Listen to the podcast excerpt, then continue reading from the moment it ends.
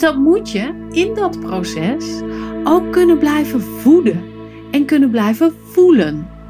Want anders dan krijg je alleen de oppervlakte laag en voldoe je dus niet. Nou, voldoen is misschien niet het goede woord, maar breng je niet dat je ne sais quoi in waar je eigenlijk op gevraagd werd. Welkom bij de Sensueel Belichaamd Leiderschapspodcast met Janneke Robers. Dit is de podcast voor vrouwelijke coaches en leiders die zichzelf willen bevrijden van eeuwenlange conditioneringen die hen klein houden. En de podcast die je ondersteunt in het ontwaken van je volle vrouwelijke potentieel. Welkom in mijn hoofd, hart en bekken.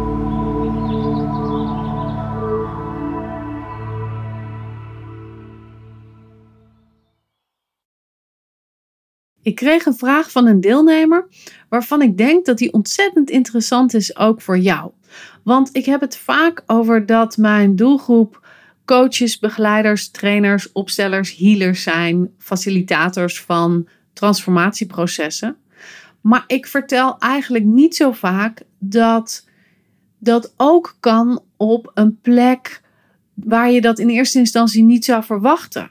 Bijvoorbeeld dat je iemand bent die veranderprocessen bij hoger management ontwikkelt. Of dat je types van de Zuidas meeneemt op een reis waarin zij hun eigen leiderschapskwaliteiten kunnen ontdekken.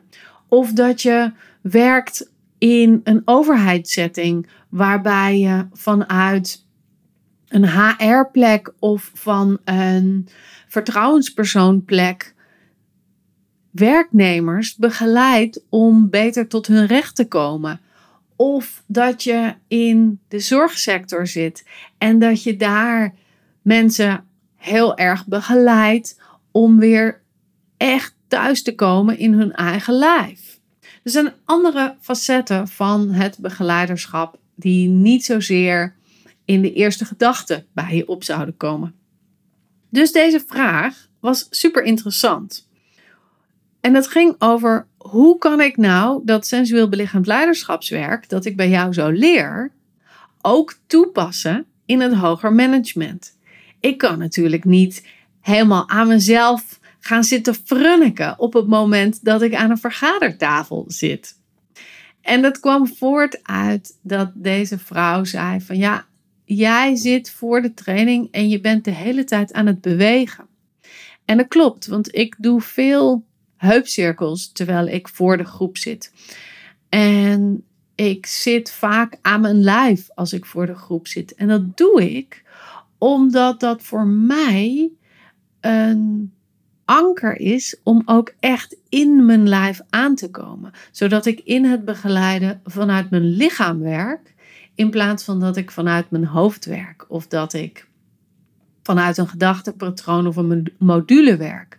Maar echt vanuit wat gebeurt er nu aan mijn binnenkant, zodat ik dat kan delen, zodat dat in het antwoord komt of in de begeleiding komt. Maar ik snap heel goed dat als jij met mannen werkt, bijvoorbeeld, of dat je aan een vergadertafel zit waar allemaal mensen in pak zitten, dat je dat niet zo snel doet. En zodra ze dat zei, moest ik ook denken aan een keer dat ik ehm, een presentatie gaf toen ik nog op de universiteit zat. Ik heb filmwetenschappen gestudeerd en um, kunstbeleid en management en nog vrouwenwetenschappen. Ja, ik heb ontzettend veel gestudeerd. Ben ik ook allemaal in afgestudeerd. En ik moest een presentatie geven en ik stond daar voor de groep en ik had mijn benen over elkaar heen gekruist. En de begeleider zei na afloop, de docent, die zei van, ik dacht dat je daar heel erg zou gaan wiebelen met die benen over elkaar, maar je stond eigenlijk heel erg stevig. En daar moest ik aan denken toen zij dat vroeg, dat anderen vaak een interpretatie hebben van wat er gaande is bij jou, doordat je je op een bepaalde manier presenteert. Dus dat ik aan mijn lijf zit en dat ik heupcirkels maak tijdens het lesgeven, kan ook geïnterpreteerd worden als twijfel of als ehm, onstevigheid of als een bepaalde vorm van flexibiliteit die niet voedend is. En dus, als je dat overneemt aan een vergadertafel, kan het ook geïnterpreteerd worden als dat je niet de leiding neemt. En als dat je niet zeker bent van jezelf. En dat is natuurlijk niet wat je wil. Je wil belichaamd leiderschap. Je wil daar uitstralen dat je met je volle vrouwelijke potentieel komt doen waarvoor ze jou hebben aangenomen. Dus die zit niet in de uiterlijke beweging, die zit in de innerlijke beweging. En dat weten we natuurlijk allemaal wel. We weten wel dat het een mindproces is en dat we ons moeten verbinden met ons hart en al die, die standaard uitspraken. Maar wat ik bedoel met een innerlijke, innerlijke beweging, is een daadwerkelijke innerlijke beweging. Als jij in een plek bent of op een, op een locatie bent waar je dus niet je sensualiteit vrijelijk mag uitdragen, of kan uitdragen, of wil uitdragen. Er zijn allerlei variaties in. Beweeg je sensualiteit dan naar binnen. Want jij mag er wel verbinding mee maken. Absoluut.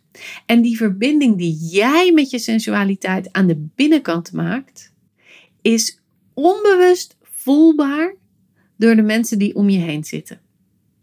En dat is superleuk. Ik heb wel eens iemand aangeraden toen ze een sollicitatiegesprek ging doen om Yoni-sipjes te nemen van tevoren. Heb ik het al eerder over gehad, maar in het kort. Je Yoni is een plek waarmee je energie opneemt vanuit de aarde. Dus als jij een soort van slurpende bewegingjes met je Yoni maakt, en dat is als het ware dat je je ehm, perineumspier aanspant, die spier waar, die je aanspant als je je plas ophoudt. En als je daarmee ook de energie omhoog trekt door je hele lijf heen. En terwijl ik dit vertel, doe ik het en ik merk dat mijn hele ruggengraat omhoog gaat, dus dat ik net iets verder van de microfoon af ga. En dat brengt een soort van tinteling, een soort van zindering, een soort van bruis in je bekkengebied. En die kun je door je hele lijf heen trekken. Dat kun je doen zonder dat iemand dat ziet. Dus je doet yoni-sipjes en je recht je rug en voelt dat die yoni-sipjes cirkelen over je ruggengraat helemaal naar je kruin. Dus je doet de heupcirkels als het ware zonder dat je je heupen inzet, maar je brengt de cirkelbeweging helemaal naar binnen en cirkelt hem om je ruggengraat omhoog naar je kruin. En wat je dan doet, is sublimeren. En sublimeren in de wetenschap betekent dat dat je iets van een vaste stof naar een uh, luchtstof maakt. Ik weet eigenlijk niet wat het woord daarvoor is, maar etherisch gebruik ik daar altijd voor. Dus het, het, bijvoorbeeld als je water hebt, water kan bevroren zijn. Het kan dan smelten, dan wordt het weer water en het kan dan verdampen. Dus er zijn verschillende stadia van vast naar gevaporiseerd. Is dat een woord? In ieder geval, die beweging. En dat gebeurt ook als je yonisipjes neemt en de energie cirkelt omhoog door je ruggengraat. Je maakt hem van stevig, van vast, van gecondenseerd, van aarde-energie naar omhoog naar luchtenergie.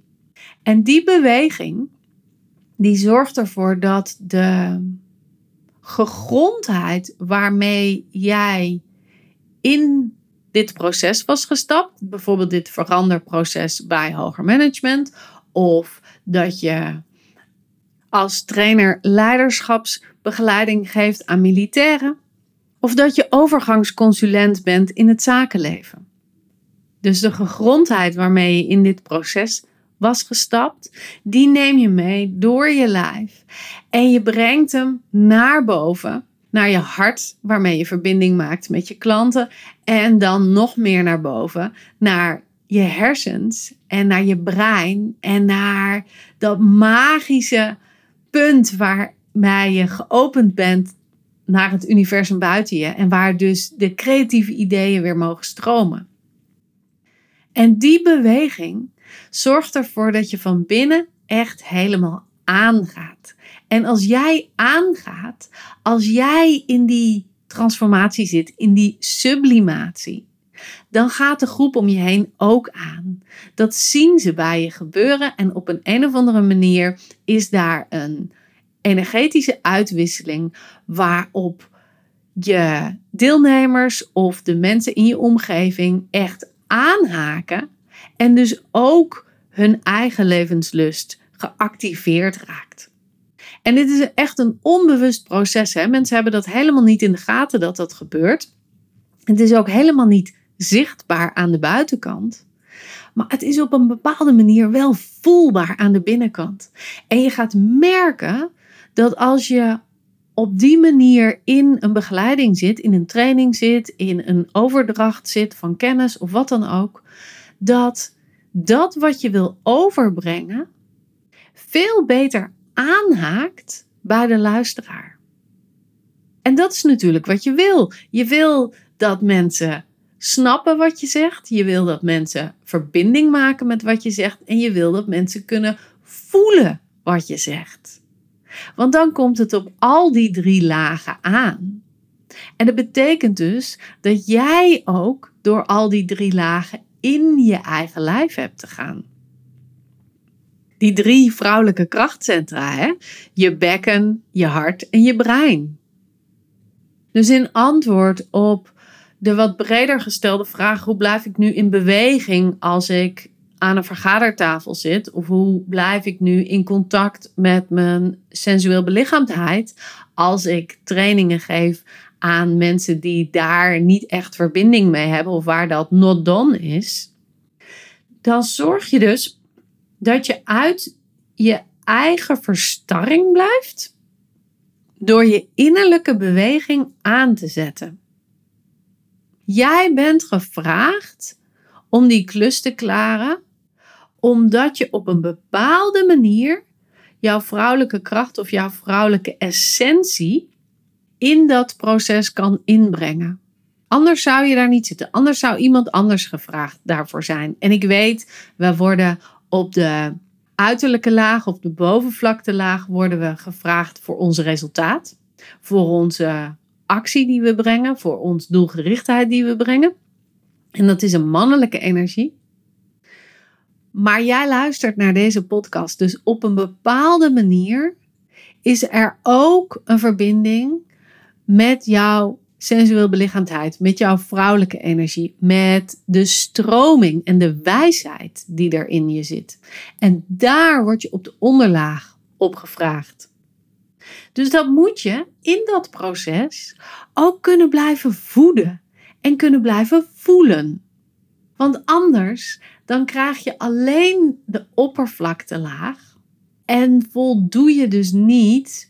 Nou, voldoen is misschien niet het goede woord, maar breng je niet dat je ne sais quoi in waar je eigenlijk op gevraagd werd. Wat jou maakte, wat jou perfect maakte voor deze klus of deze opdracht of deze begeleiding of deze transformatie. Dus je hebt je op een bepaalde manier te verbinden met die vrouwelijke stroom in jou zonder dat het aan de buitenkant zichtbaar is op de manier waarop ik dat doe in mijn trainingen. Dus in de beweging, in de dans, in de flexibiliteit, in de, in de stroming. Je hebt dat echt naar binnen te brengen.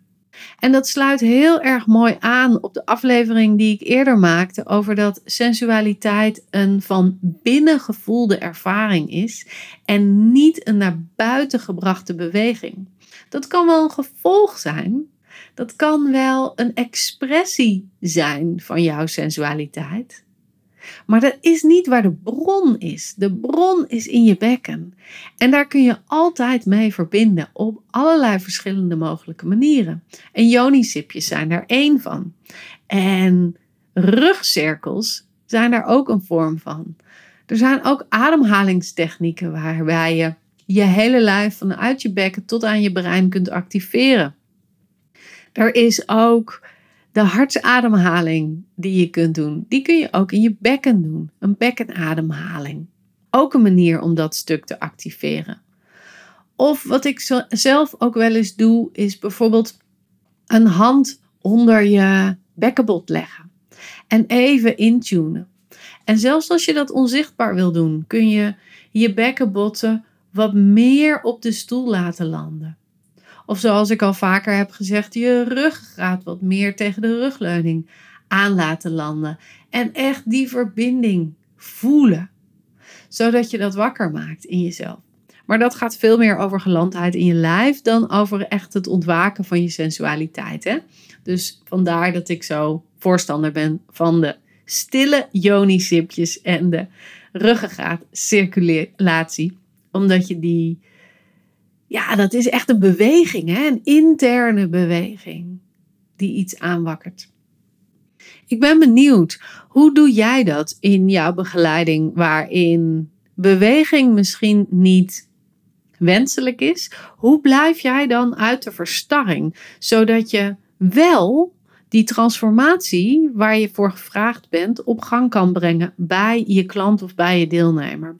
Want transformatie is een vorm van beweging. Dus jij als begeleider hebt ook een vorm van beweging te kunnen voelen en te kunnen doorvoelen of doorleven om dat over te kunnen brengen bij je klant. Als jij niet beweegt, beweegt je klant ook niet.